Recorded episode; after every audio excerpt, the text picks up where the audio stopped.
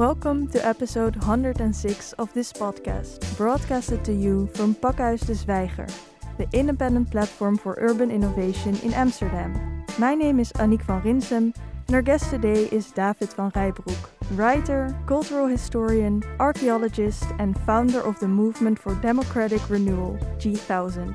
You might be familiar with his books Congo, The Epic History of a People, Against Elections, The Case for Democracy, and his recent work, Revolutie, about Indonesia and the origin of the modern world. Dear David, welcome. Thank you very much. Good morning. Your work often focuses on power relations and also how to resolve conflict in a non-violent way. Mm. And in doing so, you also focus on uh, the histories of everyday people. Mm. Why is that? Oh, I th- I think it's it's difficult to focus on power relations if you're only looking at the top.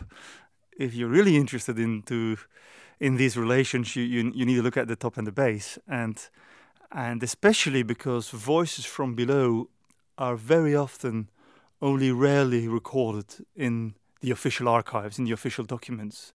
So, throughout my work as a historian of colonialism, going and talking to people, mostly elderly people, has been a, a, fantastic resource to hear voices which are never recorded in typical colonial archives. And, and that, that for me was a fantastic uh, insight. If, if, if Congolese people, if Indonesian people, are perfectly capable, everyday people, everyday citizens are perfectly capable to tell the story of their country, I came to the conclusion that perhaps everyday people are perfectly capable as well to come together and talk about the future of their countries. So there's a very close connection between the work I do as a historian and the work I do as a democratic activist. That makes a lot of sense. But thank you. I try to. yes. But but why are those voices normally not recorded and listened to? And why is it for you then so obvious to find information from yeah. those sources? I think what helps is the fact that I was trained as an archaeologist. An archaeologist is dirty history. Literally, you make your hands dirty, and you find evidence on the Middle Ages, on the way people lived, uh, which you will not find in in chronicles of, of monasteries or in uh, accounts of the lives of princes and kings, etc., because those are the people having access to the written word, to documentation, to scriptoria. So the, the voice of everyday people very often uh, doesn't make it into written documents. And archaeology is the study of unwritten documents, uh, literally of the material culture. And I think my approach to colonial history is is uh, influenced or nourished by by this archaeological methodology. It's it's history from below. It's history where you're trying to dig into layers which are rarely documented into into the official archives. And I think it's highly rewarding. It's difficult. Uh, all sorts of archaeology are difficult. You get your hand dirty, you have to get down on your knees.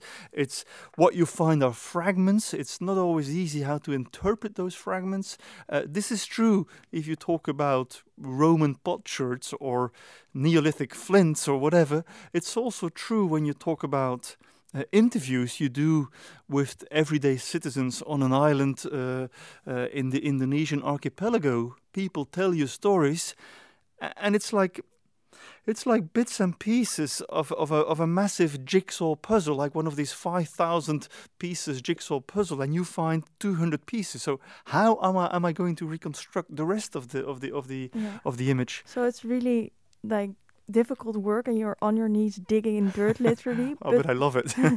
but maybe you also get to a deeper truth then. Well, I think you get to a more fuller, uh, a fuller understanding of of what society in the past uh, looked like. Um, in the case of my book on Indonesia, there is there's a lot of uh, official documents from the Indonesian state on the on the war of independence, the Kemerdekaan, as they call it, the, the war of, of our freedom. But this is a highly stylized rendition of of uh, of that narrative. It's about like we were suppressed, we were brave, we became heroes because of our fighting. Right? Okay, very well. But then if you if you go down and you talk to uh, people who had been uh, soldiers or, or fighters in that war, they tell you different stories. They tell you stories of horror, of sadness, of sorrow, of trauma, which is still there. There's not a lot of room for trauma in the national heroic uh, uh, story of the Independence War. Uh, so it's interesting to go down. Women, for example, women played an important part uh, in, in, in that war.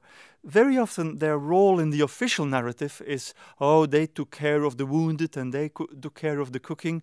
No, a lot of women were involved with military action. One of the very first interviews I did in Jakarta was in a home for the elderly, not a very wealthy home. And there was this really elderly lady lying on her bed, and I thought, like, I'm I'm too late. She's too old. She's too sick. But she wanted to tell me the story how she, as a 14 year old, took the boat from Java to, to Kalimantan, to Borneo, to join the rebel forces fighting the Dutch. No, th- and she even started singing the songs. They were singing through the jungle and about the orangutans she was singing. But these sort of anecdotes, voices, perspectives are entirely absent from the, the, the written documentation. And how do you know what to look for in the stories you hear from people? this you, you never know.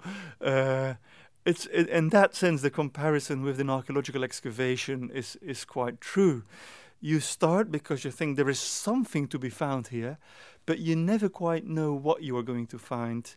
And my approach mostly consists of sitting down with somebody, asking them first of all if they're okay to be interviewed, and then asking them about their name, where were you born, when were you born, and what I do is basically go through their life histories. I I ask, uh, like, what do you remember about your parents? What sort of jobs did they have? Um, uh, which language did you speak at home? It's a very, very important indicator of the social category you belong to if you spoke Dutch, if you were Javanese, you spoke Dutch to your parents, you clearly belong to the upper class of the Indonesian society. If you say, like, well, with my mother I spoke this language and with my father a different language, interesting. So this is where I start. I ask questions about people, their school time. Now, if somebody is very, very old and you realize well, 15 minutes of concentration will be quite a lot. I go s- straight into the heart of the matter and ask, like, what was your role during the War of Independence? Mm-hmm. But if people seem more or less uh, fit for a longer conversation, which is minimum an hour and a half, my my approach consists of uh, taking time and, and, running through their life histories. Yeah, getting to know them and being yeah. open to whatever comes up. Maybe. Yeah, and, and being really curious, and then sometimes you find some something, and which which which sounds interesting to me at that point, uh, and then I start digging and ask further questions and. Sometimes I even ask them like, "Can you make a drawing? Can you can you can you can you make a sketch in my notebook? And well, where where was this exactly? And how did that look like? And um, so these are different methods for uh, teasing out information, and sometimes uh, I, I, I, very often have a map with me, and people who had been in the war very often have a cartographic understanding of their environment, and so I ask them like, uh, where was this? And I look at the map and I give them names of nearby villages, and then memories come back. And sometimes I even travel with this small library of books, and I, I check names and say like, was was your was your captain this person? Yes, yes, yes, that was my captain. And then you know because I, I can quickly scan uh, through through documentation. I mean, all these are just techniques to do interviews, but most of the time it's it's not about tricks, it's about trust. Mm. It's about taking time. It's about being curious and being really interested in their stories and not coming there with any bias. Uh, I'm not there to judge these people. I'm there to understand them and to mm-hmm. try to understand them. So trust is far more important than tricks. Yeah, and you have trust in the in the people, but you also wrote a book against elections. Yeah. Can you uh, explain what the case is that you make in this book? Uh, the case I make in this book is that uh, if you want to run a modern democracy, elections are no longer enough. And it's been a big mistake in the past to um, make an equation between holding elections and having a democracy. Um, it is not guaranteed that the moment you organize elections, you will automatically end up with a democracy. Uh, Hitler himself was elected, let us not forget that. So, uh, uh, elections can be an important tool, they have been an important tool, they are not the only tool, and they are definitely not, the, not a sufficient tool for democratic participation. What you want to know in, in a democracy, a democracy is still government of the people, for the people, by the people. You want to know what people want. And so elections are one way of trying to understand what people want, but it's not the only way.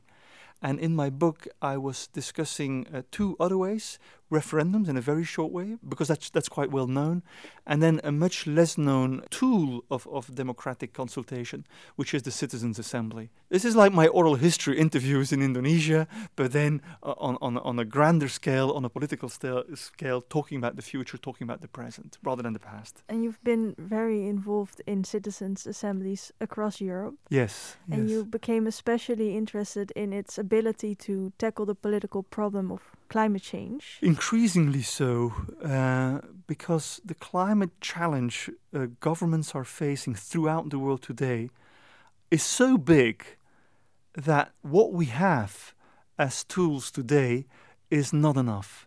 The current system is is a bit of a rusty system. The current system, which is the classical electoral system, it's not good enough.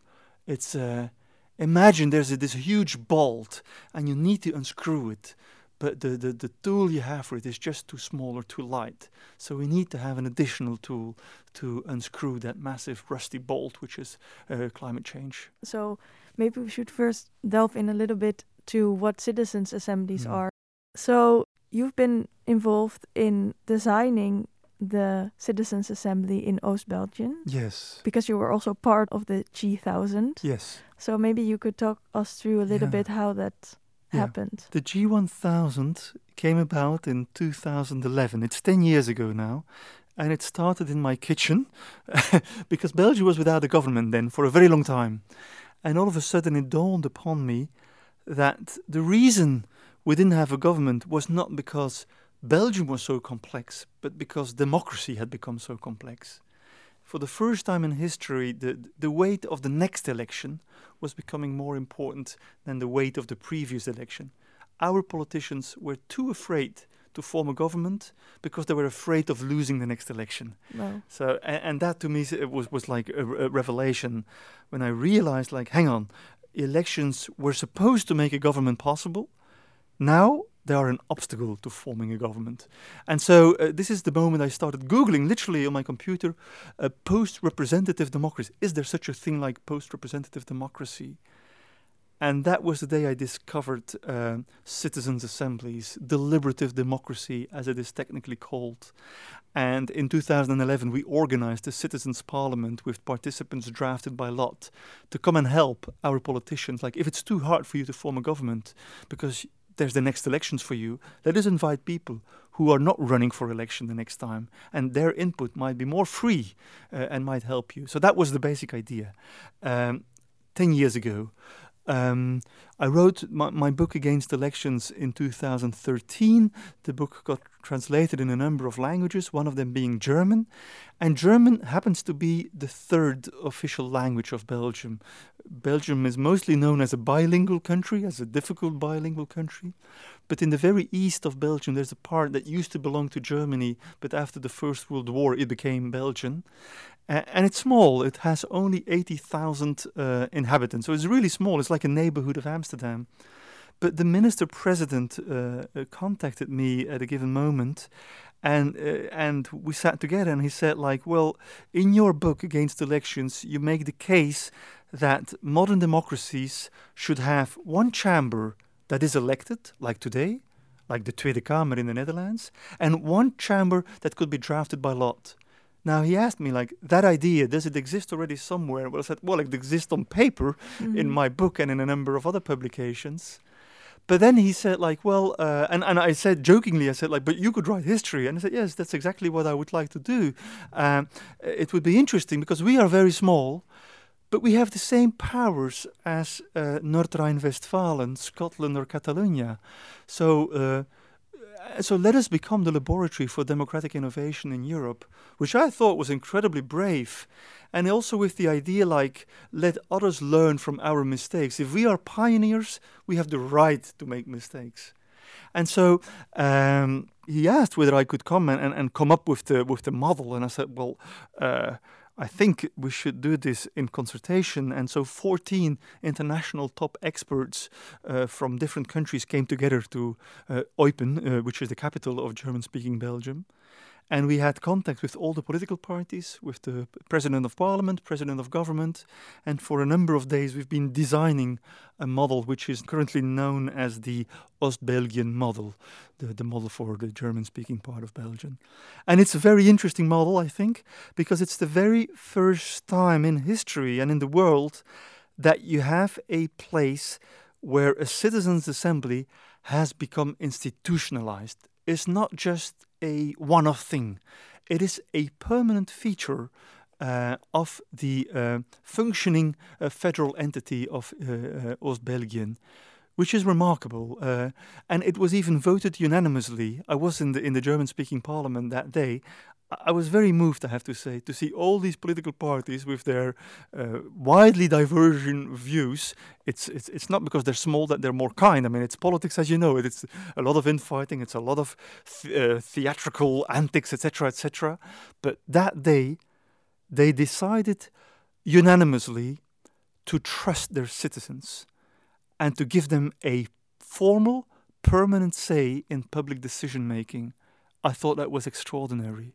And The Economist has been writing about it. Der Spiegel has been writing about it. It has drawn a lot of international attention, and uh, I think deservedly so, because it's really quite interesting. And I hope others are learning from it now. So it's not a one off thing, but how does it operate on a day to day or yearly mm. basis?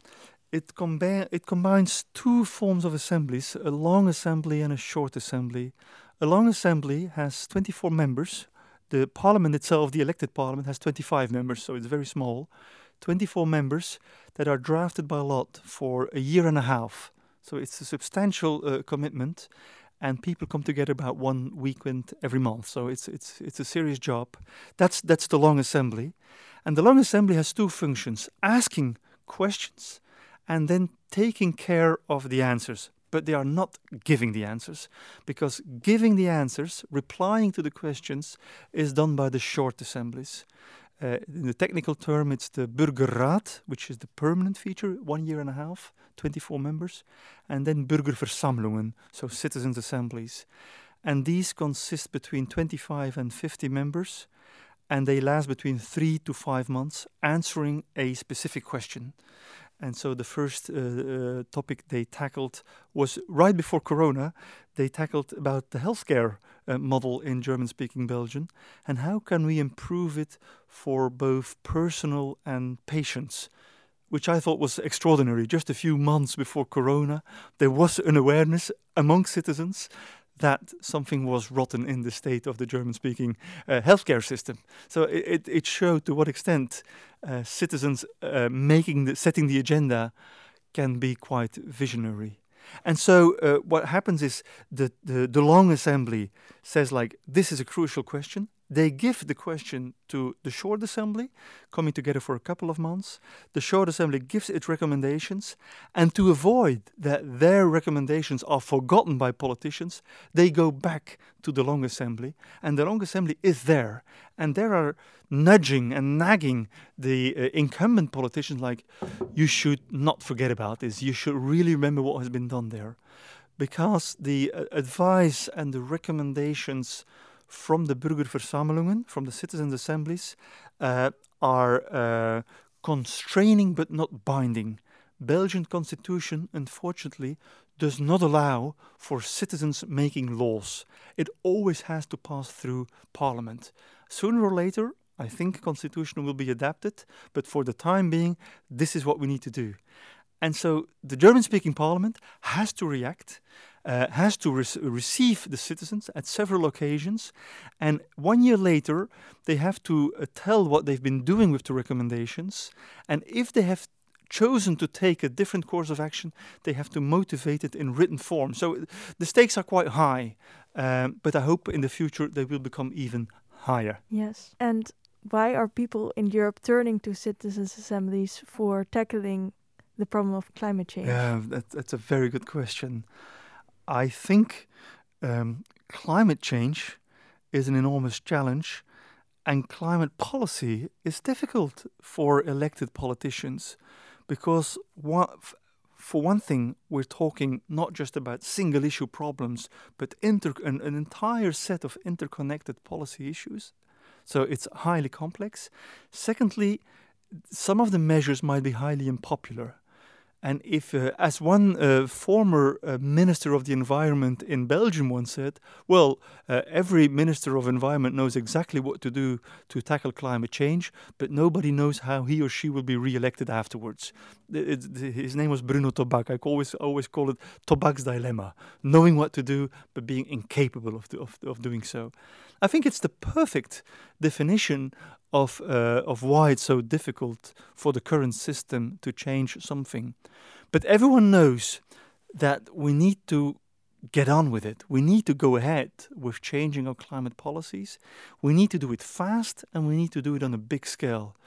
Whoa, how are we going to do this?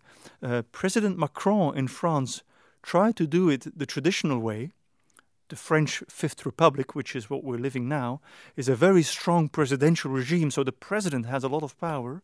But even uh, Macron had to uh, face the enormous uh, rage from the Yellow Jacket movement, who were uh, in complete disagreement with his proposal to raise taxes on, on, on, on, on petrol. And I think his measure of raising petrol would never have passed the, the test. The way he did it was quite poorly conceived. Oh, well, uh, we'll raise the, the tax for everyone because it's the same petrol. Well, it's a bit of a difference if you live in Paris, in the downtown expensive Paris, where you have a metro every three minutes, or where you live somewhere in the Dordogne and your I don't know, you're, you're, you're, you're, you take care for the elderly. So you need to move around a lot with your car because there's no buses, there's no metros, there's no trains. So it becomes you're living in a poorer part of France and your petrol becomes proportionally more expensive. So the Yellow Jacket movement was uh, what you get if a politician is imposing draconic measures on its population uh, on a very um, top down uh, sort of uh, in a very top down sort of way yeah and then citizens assemblies if they think about the problem of climate change yeah. they would come up with if if someone discusses in the yeah. assembly hey we should make petrol more expensive yeah. then they are like no and then it comes up but then what is what measures are left that is doable for everyone i think some of the measures will be painful anyhow but it's always easier to accept a painful measure if you've been part of the decision making than when it is simply imposed upon you. Um, and so, in, in, in that respect, involving citizens is important. Now, the big question for me is now um, people accept these measures if they have been part of the discussion, but Macron organized la Convention citoyenne pour le climat, the climate convention, the citizens' convention for the climate. Uh, great for those participants, but this was only 150 people on a total population of 60 million. So there's a big gap between your in group and out group, between your mini and, and maxi. And so, how do you make sure that the rest of society feels represented and can live with the recommendations? Um, so how do you make sure that society ah, feels that it's uh, representative? I think that it is representative. It's an easy question. That's a, a, matter of recruitment, and you can make sure if you do your, your your random sampling, if you do it properly, you can come up with a citizens' assembly that has 50% women and 50% men, uh, which is respectful of uh, age balance, uh, educational background, geographic background. I mean, all this is possible, even uh, for or against, uh, or climate septic or climate whatever. Uh, so this is this is not the problem. The problem is, uh, will people uh, accept the outcome of, of, of the process? And in Ireland, for instance, where similar discussions had been taking place through the Citizens' Assembly on, for instance, gay marriage, same sex marriage, or abortion, the recommendations of the assembly had to go through parliament and parliament had to organize a referendum. So there you had like three ways of doing democracy coming together. You had a citizens assembly you had elections you had a referendum. Um, the question is is a referendum the best answer for your very thoughtful recommendations of your citizens' assembly on climate? And in that context, it becomes a little bit technical perhaps, but I'm wondering whether a citizens' assembly should not lead up to not a referendum, but a preferendum. And the distinction is a referendum is just one question with yes or no. A preferendum is a list with 20 proposals defined by your citizens' assembly. And the, in the referendum, all citizens can indicate to what extent they agree or disagree with certain proposals and at the end indicate which of the three are for them the most crucial. We, we use it already today in the so-called STEM test, the, the voting compass. Mm. We use it uh, in that context, but we only use it to know on which party should I vote, for which party should I vote. Uh, which party do I prefer? Well, well yeah, exactly. So you, you, the, the outcome, it's a bit funny. You ask people about content, and the outcome is only uh, about parties. Uh, mm. But you could use this tool in a much more intelligent way saying like, uh, okay, here are 30 ideas to improve Dutch climate policy. Um, which of, uh, well, which are the 10 that are most uh, urgent according to you?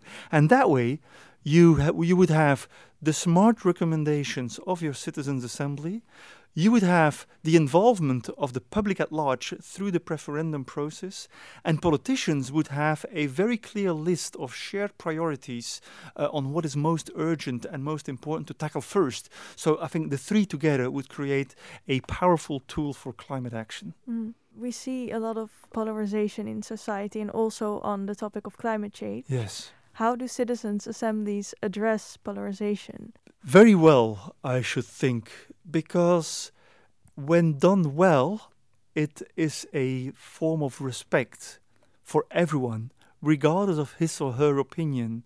And this is what I like about these citizens' assemblies. No one is treated like an idiot. Uh, people come, uh, and uh, especially in, in, in the context of climate assemblies, it's useful to have a substantial amount of climate negationists uh, in your room. Uh, not just for uh, window dressing purposes, mm-hmm. but for uh, making them part of the process as well. And how do people react if they are feel they are being taken seriously? Radical ideas very often are the result of people feeling excluded in society, and uh, the, the, the good thing about uh, citizens' assemblies is that it brings together people from all walks of life and then you have experts. People can invite experts. Government can send some experts, great. But it's even better if participants themselves can choose the experts they want to trust. Because if they come from government, there's always a bit of distrust like, hang on, uh, this is the guy the minister trusts, so mm-hmm. we're not mm-hmm. sure whether we like or whether we like him or her. I think it's more interesting if, if participants can pick their own uh, experts. So a climate uh, uh skeptical person can have an impact on who is going to talk there. And I think we are living in societies now where people talk about each other, but very rarely to each other. Mm-hmm. And citizens' assemblies are a great way of having people talking to each other who would normally not sit together. And so, in that uh, in that respect, it's it's very not only the recommendations are generally very very good, but our societal fabric, the tissue of our social, social life is, is damaged, I mm-hmm. think. Social media is ripping us apart. Party politics is ripping us apart. Good people are hating each other. It, it's, it's sad somehow. Because Why has it become so bad? Oh, I think social media has definitely reinforced it. They have but wasn't it already the case before social media? Yes, um, it was already the case before um, I think party politics since the 1990s have become much more commercial in the way they've been communicating. They used to be membership based, member based organizations. Uh, spin doctors have become more important, uh, media have become more commercial. So the system has been heating up even before the arrival of Facebook, Twitter, uh, Instagram, TikTok, and, and the likes of them. Um, and, and somehow, in terms of elections, it's there is a bonus on on polarization. You win the election. Uh, well, look at what Trump has been doing. You treat everyone like an idiot, and and people uh, and a, a, certain part of society starts to trust you, even if Trump was not there to protect their interest. Uh, so he's been very clever in terms of manipulating p- public opinion in voting for him. And, and, and this is how the current electoral model has become so much heated up that there is a bonus on, on polarization. And I think this is very sad. Um, we are facing the biggest challenge the Earth has ever seen in human history. And I'm still surprised that people are not aware of the incredible, incredible uh, challenge that lies ahead of us. I mean, we're so close to dangerous tipping points in terms of climate change. Only a few days ago, I've been I've been uh, listening to a podcast uh, from from the BBC on ice ages. We're so close to having irreversible heating uh, mechanisms. So um, polarization is the last thing we need right now. We humanity need to close the ranks and and and and and, and fight together against the the monster we created all together. And I, I think divisive politics are a very bad thing right now. And the good thing about climate assemblies is that it brings people together. It unites them in, in, in a fight against climate change, against biodiversity loss, and all other uh, important social issues we are facing. And so that's why I'm defending them. And I just hope we will still be in time I'm dedicating, honestly, I, I will stop writing books on, on the past. Uh, lots of my time now are not going into books, it's going into talking to politicians, uh, talking to activists, trying to convince them, like, folks, we have one more chance, we have one great tool. It's perhaps the best instrument we have right now. This is what we should do to make climate policy possible. I can see how in the assemblies you get a conversation going. But then, how do you get the conversation out of the assembly into the society at large? Mm. I think the role of the media is essential there, and that is a that is a challenge. Yeah. Because, because media is often also helping polarization. It's part of the heating process. Yeah. And historically, it's it's it's completely understandable uh, newspapers came about at the same time as Parliament at the end of the 18th century. So traditional electoral politics and traditional print media uh, uh, have been waxing and waning together. And so, for a lot of newspapers, and I talk to journalists as well, they find it quite hard to how do we cover a citizens' assembly? If you've ever gone to a citizens' assembly, well, it, it looks like a, a Flemish wedding party. You know, people are are sitting around round tables of ten people each. But unlike a Flemish wedding party where, where people are getting drunk and start fighting and, and and telling jokes and start singing, people just sit down and talk quietly, and you only have like this this buzzing noise of people talking in a polite way to each other. If you were a journalist, there's not a lot of drama there there's not a lot of tension there. So it's quite hard to, to, to, to, to cover this. And I, I, admire journalists who are trying to find new journalistic ways of, of covering this process. Do you have and an example of a journalist that do this in a good way? Oh, I thought, for instance, the journalist of Der Spiegel that was writing about uh, Ostbelgien was very smart in following one of the participants. He was an elderly man. I think he had been a, a lorry driver all his life he said like he was never interested in politics. He voted for an extremist party. Uh, uh, and for the first time since the wedding of his daughter, he, he, he put on his uh, his suit. Uh, he thought it was important, and so the journalist has uh, had been following him throughout the process. And it was interesting to see the, his transformation from from a voter he became a citizen. It, this was extraordinary, um, and so th- I think that is. In, uh, I, I thought it was a beautiful article but it was more on the transformation of an individual. And now we need journalism on the transformation of feelings into recommendations. Uh, and I'd be interested to see how, how, how this can how this can work. And it's a big challenge ahead. Uh, I'm, um, I don't know the answer yet, but I know that some journalists are, are working at it a platform like the Correspondent is an interesting uh, platform here in the Netherlands because it's trying to do journalism that is less sensationalist or less less contributing to the heating uh, and the polarization of, of our society. Mm-hmm. So it'd be interesting to see uh, what sort of instruments they devise to talk about it. and then the other thing is, indeed, you have the recommendations uh, and, and, the discussions going on in your citizens' assembly. How do you bring it to the rest of society? And then the other question is how do you make sure that politicians do something with it? That as well is, is, a, is a great challenge. In, in the Brussels Parliament now and in the Walloon Parliament in Belgium, they are mixing.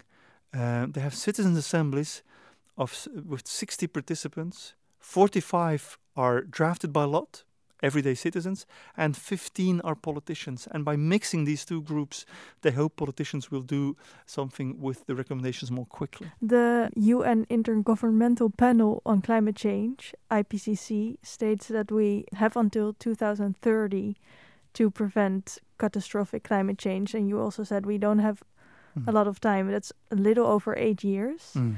How do you say those? How do you see those eight years playing out?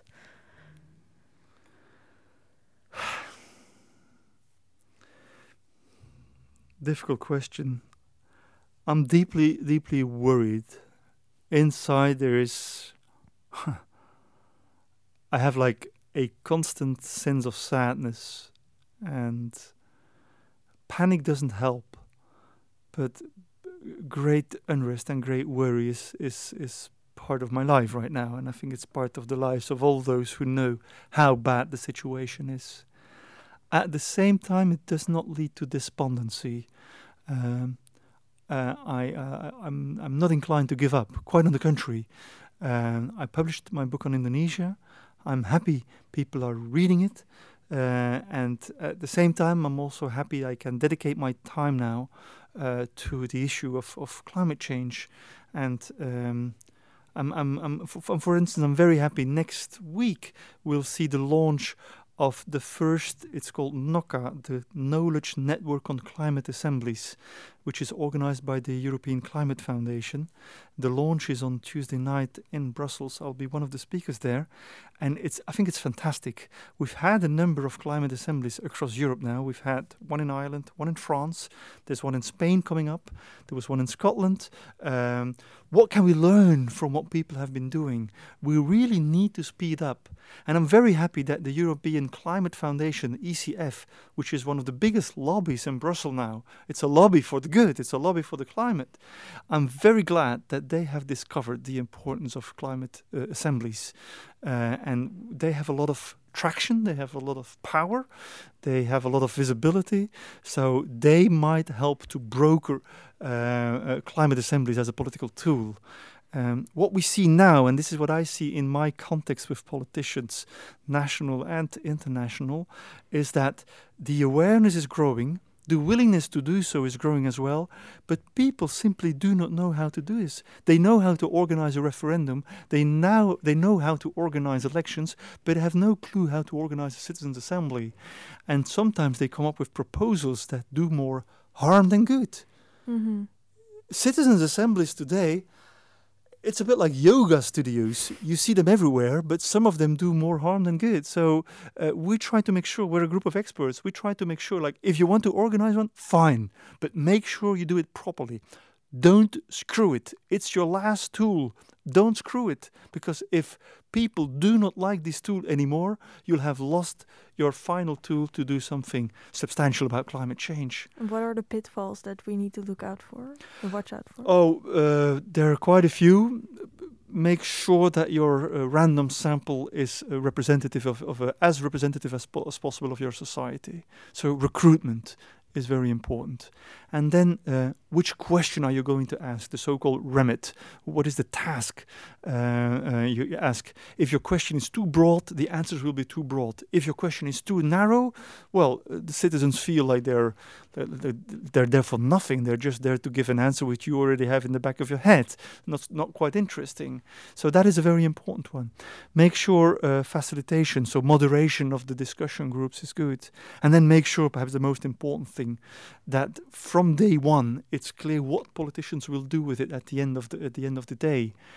If you tell people, "Oh, we're really interested in your ideas," and at the end of the day nothing is done with it, well, the gap between politicians and citizens gets even bigger. Yeah. So these are all very important pitfalls, and and uh, it's it's. Uh, it's sometimes uh, surprising to what extent these uh, pitfalls are still being made. Luckily, mm-hmm. the OECD has just published about a year ago a very, very important report on citizens' assemblies with a number of 10 or 12 um, uh, recommendations? recommendations and guidelines. It's one page. I give it to every politician I see. Like here, whatever you do, stick to these. Yeah. It's it's it's well. It's uh, the OECD checks whether elections are done properly. I'm very happy they are now checking whether citizens' assemblies are done properly, Yeah. or they are at least giving recommendations to do them properly. On a positive note, you were also involved with the legal climate case in Belgium. Yes, we won yesterday. won, won yesterday. yeah. What does this victory mean? Well, I think it's it's important. Uh, Belgium has joined the, the, the league of countries where citizens uh, have won climate cases. Um, Belgian judges have not been going as far as the Dutch and German judges in that the uh, official uh, reduction targets in percentages have not been imposed upon the government. So we have won. Uh, uh, we have won the case, but the judge has not said, and the Belgian government should reduce its its uh, greenhouse gas emissions by with 55% by 2030. So, uh, but the judge has said uh, the Belgium should stick to its international commitments, and uh, luckily these international commitments, mostly the ones towards the European Union, are becoming increasingly stringent. Mm. So we're moving towards the 55, 65 automatically. But but I think there's a the case was very important because for the very first time, not only the organization initiating the case has won, but 58,000 Belgian citizens who were uh, part of the case, it was like a, a class action, uh, were recognized as uh, as being uh, justified. Uh, so so their their um, So personally, yeah, they were they were considered to be personally uh, and directly uh, involved with the danger of climate change. So that was a very important step forward. That is, uh, I think, that is legal history, uh, which will ha- which will be looked. It has never been done in the Netherlands, in Germany, in the United States. So this is a very important precedent uh, that citizens, as individuals, are being taken uh, as as legal persons in, in within these sort of cases. And then, secondly, also quite important is uh, that this is the first time in a, in a, in a federal state, which is diffi- difficult. And then um, there was a, f- a third thing that, that made me very happy is that uh, the issue of the human rights. Uh, the judges, uh, the tribunal, refer to Article 2 and Article 8 of the European Treaty on the on the on human rights. Uh, s- basically, the, the, the most fundamental right, the right to to to, to a life, um, was recognized as being endangered by Mm. climate change, and urging governments to do everything that is possible to stop that danger. So th- I thought that was a very very strong uh, statement. and So- are they then talking about lives that are already here or also about future lives? Ha, the, the report came in yesterday. It's 80 through 83 pages in technical legal French. I haven't gone into that detail yet. So uh, um, I think the, the 58,000 were people living today. Uh, only one of the participants actually died in the meantime because the process t- took six years. Um, I, I should check what it says about future generations. Um, but it is clear that the outcome of this process will be important for the future generations. And luckily, so far, uh, Belgian government, because four governments were involved, the national governments and the three regional governments, they so far they've all been saying that they will accept the verdict. So we will not lose another couple of years with an ongoing uh, procedure. Congratulations. Well, honestly, I would have preferred losing this case uh, and then believing that our governments were doing what they should do. So, uh, for me, the point is not about winning this case. Of course not. The idea is uh, having climate policies that are ambitious and good enough for what lies ahead of us. In the Netherlands, we are currently at a crossroads. We're in the middle of forming a new cabinet. and There's a trust crisis, a governance crisis, and a transition crisis. Uh, and there's been a, a report uh, from Alex Brenninkmeijer in favor of citizens' assemblies. Yes. Do you Yeah. see it happening in the Netherlands? Well, it should. I'm uh, I'm actually a bit surprised. I mean, I know the Netherlands quite well. I lived here for quite a number of years. My I did my PhD in the Netherlands. Uh, my girlfriend is Dutch. Um, I've always considered the Netherlands as a pioneer in many fields, and the the the, the famous poldering, the, the idea of sitting down, sitting together Mhm. with stakeholders until you find a solution, is a very good starting point. It's a citizens' assembly with classical stakeholders. So the next step should be easy for the Netherlands. I found it a little bit surprising that, that, that Spain and Scotland are and Ireland are ahead of this compared to, to the so the Netherlands are a little bit running behind in terms of um, of holding a climate assembly. I think the Netherlands should do this, but they should learn from what has happened now. I think the French climate assembly was interesting, but it was way too big. The question was way too vast. And so the question is not whether Holland should organize a, a climate assembly. Of course it should. It should organize one every year. And it should tackle four or five questions, uh, topical questions every year. And that way you make sure that people have more time to deliberate on the topics. And you also make sure that more people get involved with the decision making process. So I would definitely recommend this government not just to organize one uh, through the next couple of years, but to organize one every year. In April, we have Earth Day. I think every year in, in April, Dutch government should say like, okay, this is what we need to reduce. This is how far we are. This is what we did. This is how we are lagging behind. Or here we are, we have perhaps a bit of a head start. Uh, next Citizens Assembly will continue to work on this. You could, you have to turn this. You have Prinsjesdag to talk about the budget. Have Earth Day. Have Klimaatdag to talk about where you are with your climate policy. It's more important. It's also about budget. It's about your carbon budget.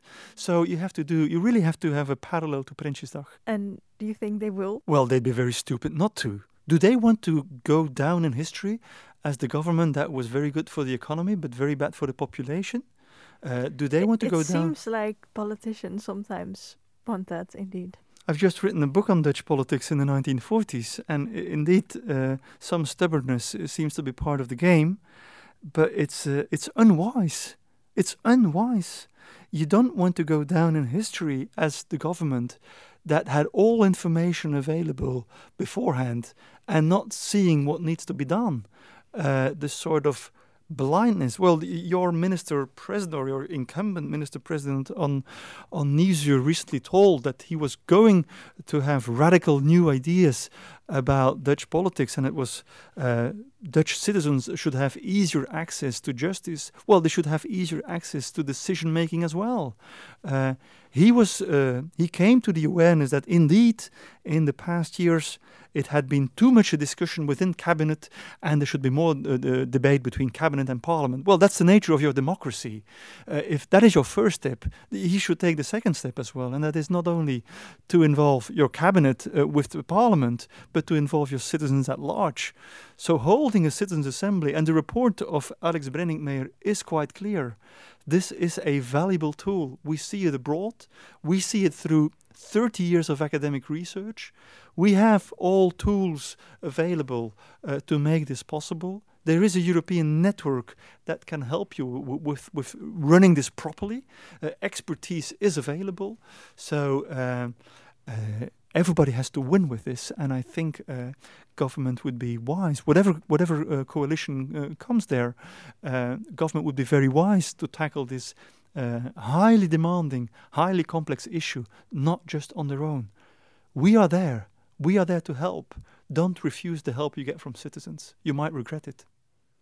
In the epilogue of Revolusi, you write that even if we can overcome colonization, you still worry about how we are colonizing our future. Yes. Yeah, well, there's a lot of awareness now about the the misdemeanors of, of colonialism, and I think rightly so. It's uh, it was long overdue. Um, but let us stop thinking that colonialism is only something from the past. And let us stop thinking that if colonialism continues today, it's only in the form of racial discrimination. There is a very big form of colonialism that is going on into the future. And it's not just the way we colonized continents, it's about how we colonize centuries right now. We are stealing from the future. Every day we have overshoot day. It's a day in the year uh, on which we have used the natural resources for that year. And every year it's getting earlier and earlier, which means that for the last months of our year, we are stealing it from the next year. And 2022 is already stealing it from 2023 as well.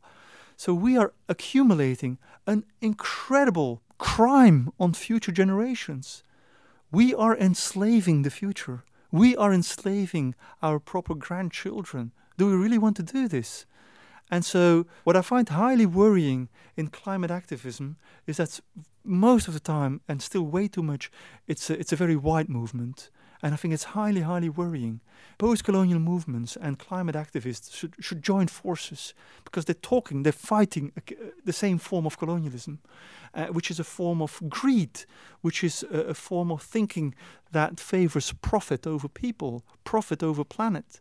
And, and, and so let us stop the infighting between white and non-white people on who has the right to talk about whose past and whose injury and whose victimhood.